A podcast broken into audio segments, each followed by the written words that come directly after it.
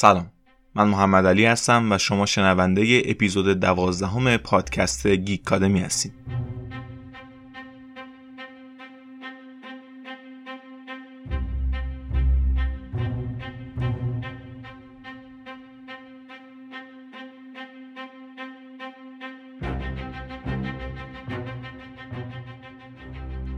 اگه دنبال کننده گیکادامی باشین می‌دونین که طی سه اپیزود قبل روند داستان و اصطلاحات مهم فیلم تنت رو بررسی کردیم.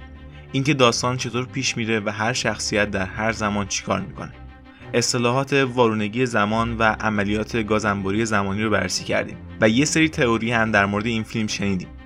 تو این اپیزود که بخش نهایی از چارگانه تنته قراره چند تا از سوالهای رایج فیلم رو جواب بدیم و یه سری ایستر اگ که توی فیلم پنهان شدن رو بشنویم. سوالایی مثل تو صحنه درگیری فرودگاه که قهرمان داستان با خود آیندهش درگیر میشه چرا به خودش شلیک می‌کنه؟ یا اگه یادتون باشه تو اپیزودهای قبل گفتم که احتمالا نیل همون مکس پسر کته. ولی از کجا میشه اینو ثابتش کرد؟ آیا توی فیلم نشونه برای اثبات این تئوری هست؟ پس هدفون رو بذارین توی گوشتون و آماده باشین تا تو دقایق آینده با همدیگه این سوالها و ایسترگ ها رو بشنویم. مثل اپیزودهای قبل لازمه بگم که برای جواب دادن به این سوالها باید بخشای مهم فیلم رو توضیح داد و اینجوری فیلم براتون اسپویل میشه. اگه فیلم رو ندیدین پیشنهاد می‌کنم که اول فیلم رو تماشا کنین و بعد از بخش اول این چارگانه شروع به گوش کردن این پادکست کنین. خیلی خوب. بریم برای شروع این اپیزود.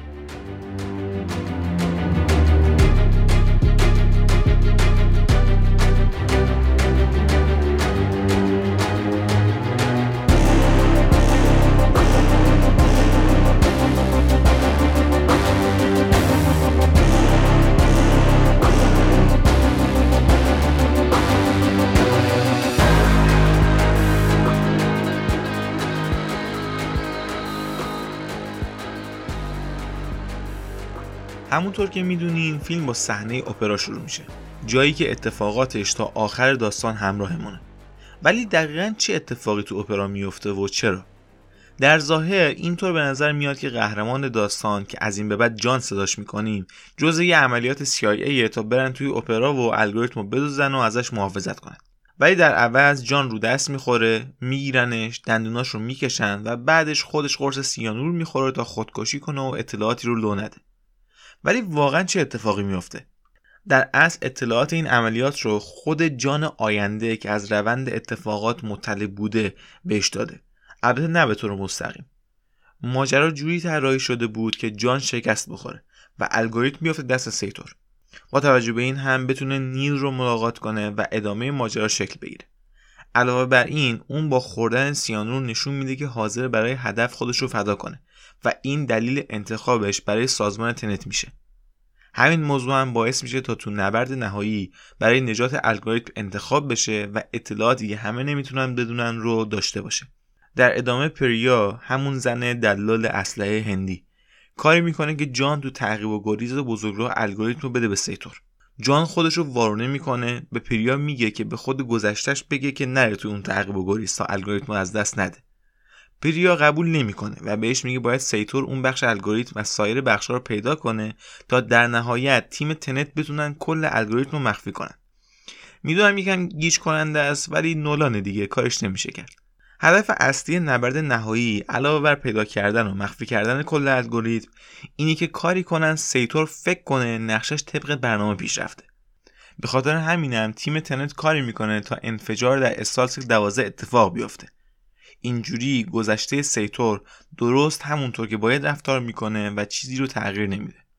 آخرش هم جان، نیل و ایوز که رهبر تیم قرمزه الگوریتم رو به سه قسمت تقسیم می‌کنن و هر کدوم بخش خودشون رو مخفی می‌کنن. حالا این الگوریتم چیه؟ نولان در طول فیلم هیچ وقت نمیگه که دقیقا چیه. ولی با کنار هم گذاشتن اطلاعاتی که خورد خورد میگن میشه فهمید هدفش چیه. از صحبت های پریا می‌فهمیم که دانشمندی توی آینده راهی پیدا می‌کنه تا کل دنیا رو وارونه کنه. دستگاه وارونگی زمان یه شی یا یه فردی رو وارونه می‌کنه ولی این الگوریتم می‌تونه کل دنیای اطرافش رو وارونه کنه. اینجوری اتفاقی مثل گرمایش زمین و تغییرات آب و هوایی وارونه میشه و اون آیندگانی که دارن به خاطر این مشکلات منقرض میشن نجات پیدا می‌کنن. الگوریتم مثل بمبیه که وقتی منفجر بشه موج تشعشعات عظیمی رو راه میندازه که باعث میشه گذشته در درون خودش نابود بشه. بدون اینکه به آینده صدمه برسه. یعنی معتقدن که اون پارادوکس پدر بزرگ اتفاق نمیافته.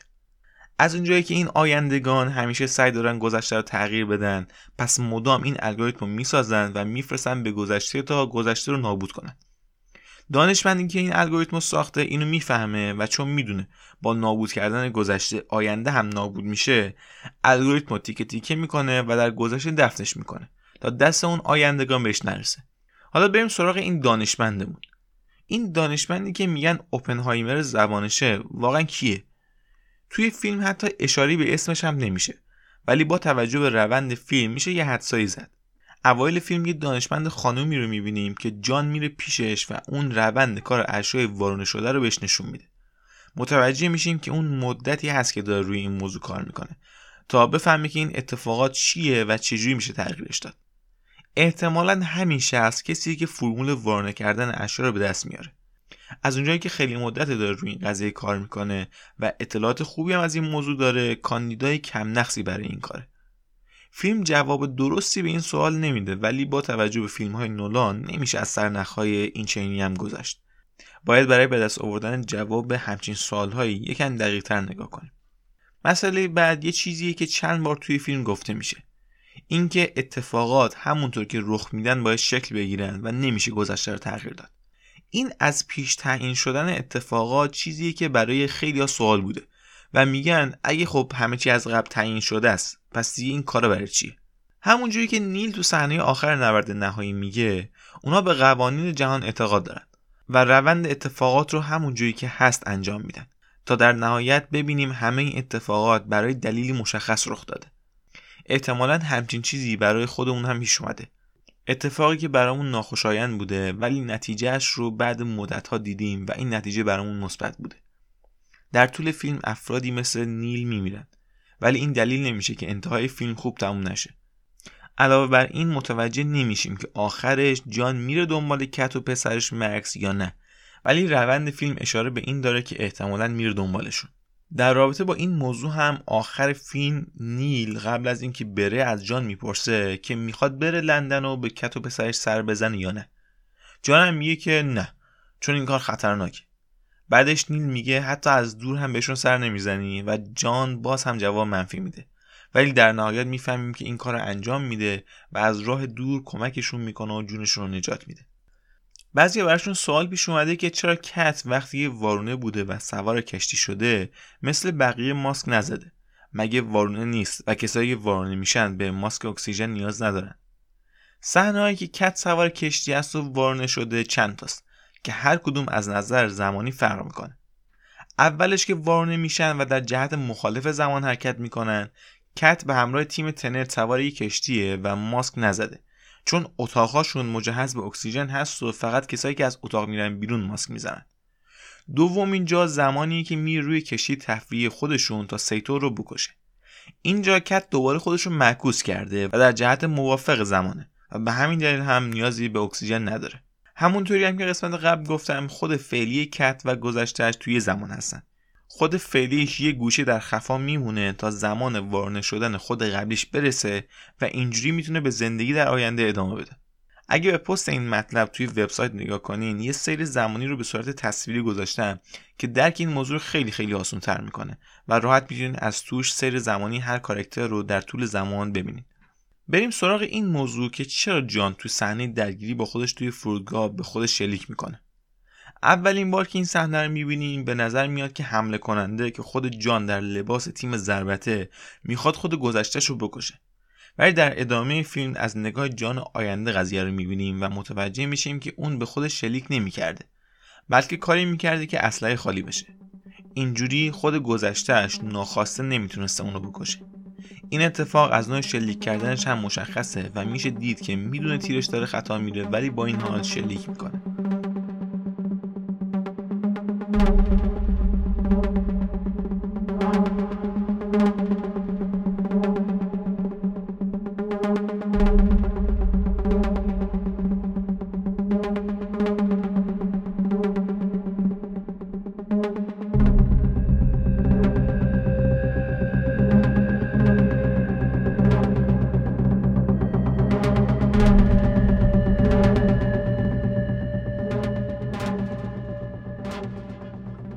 سراغ یه سری ایستر اگ و تئوری توی فیلم.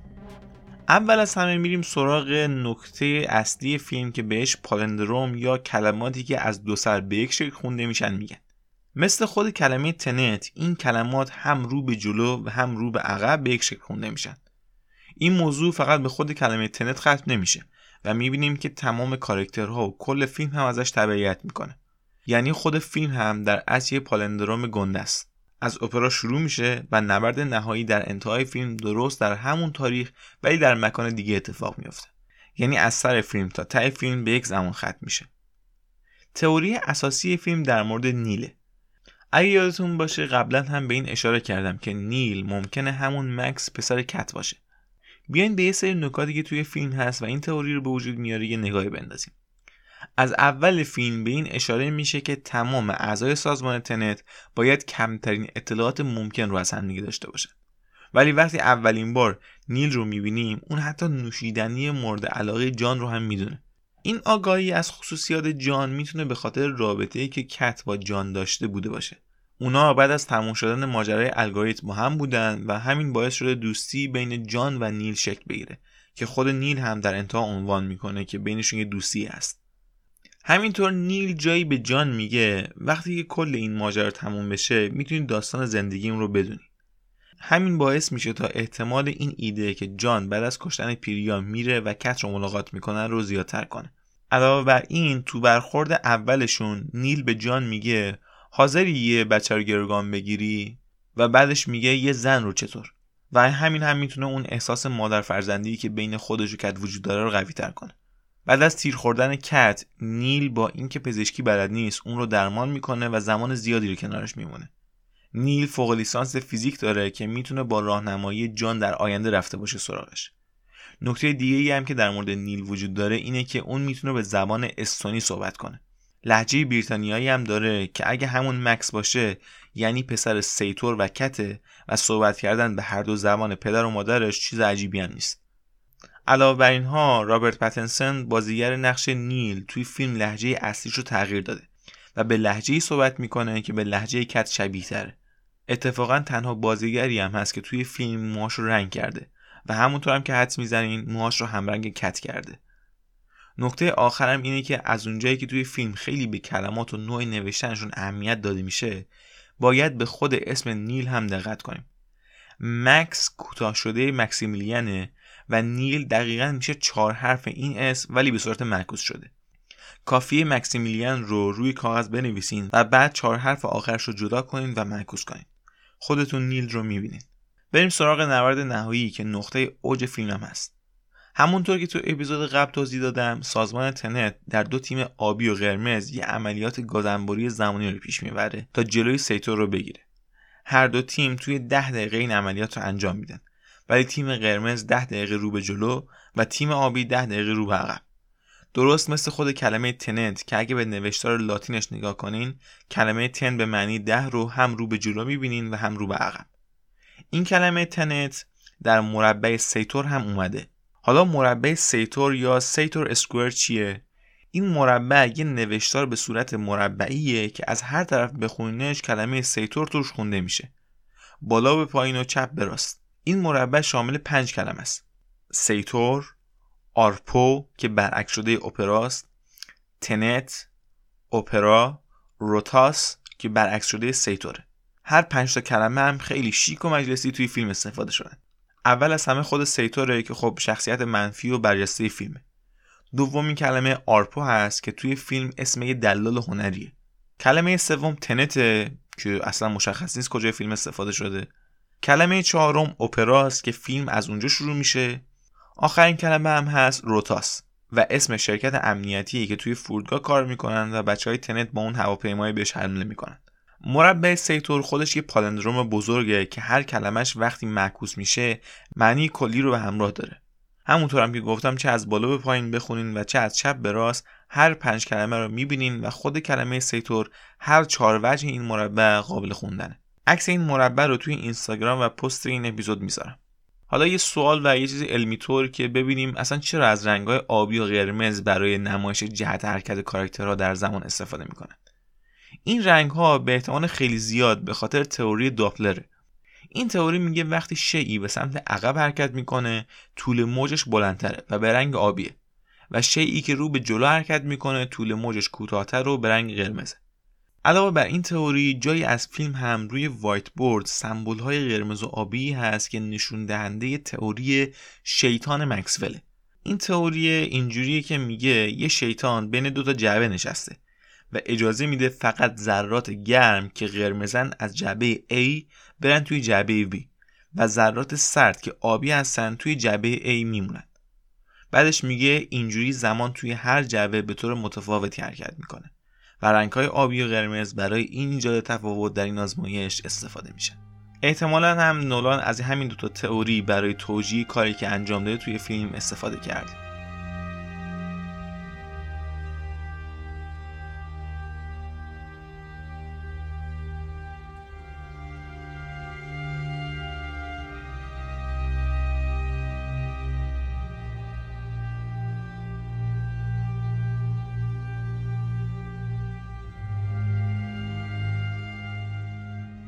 ایستر اگ ها و تئوری های دیگه هم توی فیلم وجود داره که تنها به صورت صوتی و بدون تصویر نمیشه خوب توضیحشون داد. به هر حال تو این چارگانه سعی کردم مطالب اصلی که حول این فیلم وجود داره و حداقل برای خودم جذاب بودن رو جمع آوری کنم و با شما به اشتراک بذارم. امیدوارم که شما هم خوشتون اومده باشه. اگه نظری دارین و یا نکته هست که خودتون از توی فیلم متوجه شدین خوشحال میشم که توی کامنت ها با من و بقیه دوستان به اشتراک بذارید. مطالبی که مربوط به این اپیزود میشن مثل timeline و منبع تئوری ها رو توی اینستاگرام و پست وبسایت قرار میدم که لینکش در توضیحات این اپیزود وجود داره گیکادمی رو می‌تونین از شنوتو، Apple Podcast، Google Podcast، Castbox و سایر podcatcher های دیگه بشنوید. گیکادمی پادکست رایگانه و در ادامه هم رایگان میمونه و این حمایت و انرژی شماست که باعث ادامه این پادکست و بهتر شدنش میشه. برای حمایت از پادکست سه تا کار هست که می‌تونید انجام بدید. اولیش اینه که صفحه اجتماعی مثل اینستاگرام و تلگرام رو دنبال کنین و نظراتتون رو برام کامنت کنین. دوم اینه که از جایی که به پادکست گوش میدین subscribe کنین. یعنی اگه از Castbox یا سایر podcatcher ها استفاده می‌کنین اون دکمه subscribe هم بزنین تا دنبال کننده پادکست باشین و در آخر لطفا گیکادمی رو به دوستانتون هم معرفی کنین. تا هم شنیدن این پادکست رو با اونها شریک بشین و هم با همدیگه فرهنگ گوش دادن به پادکست رو ترویج بدین. مثل همیشه ممنونم که تا انتهای این اپیزود با من بودیم و خدا نگهدار.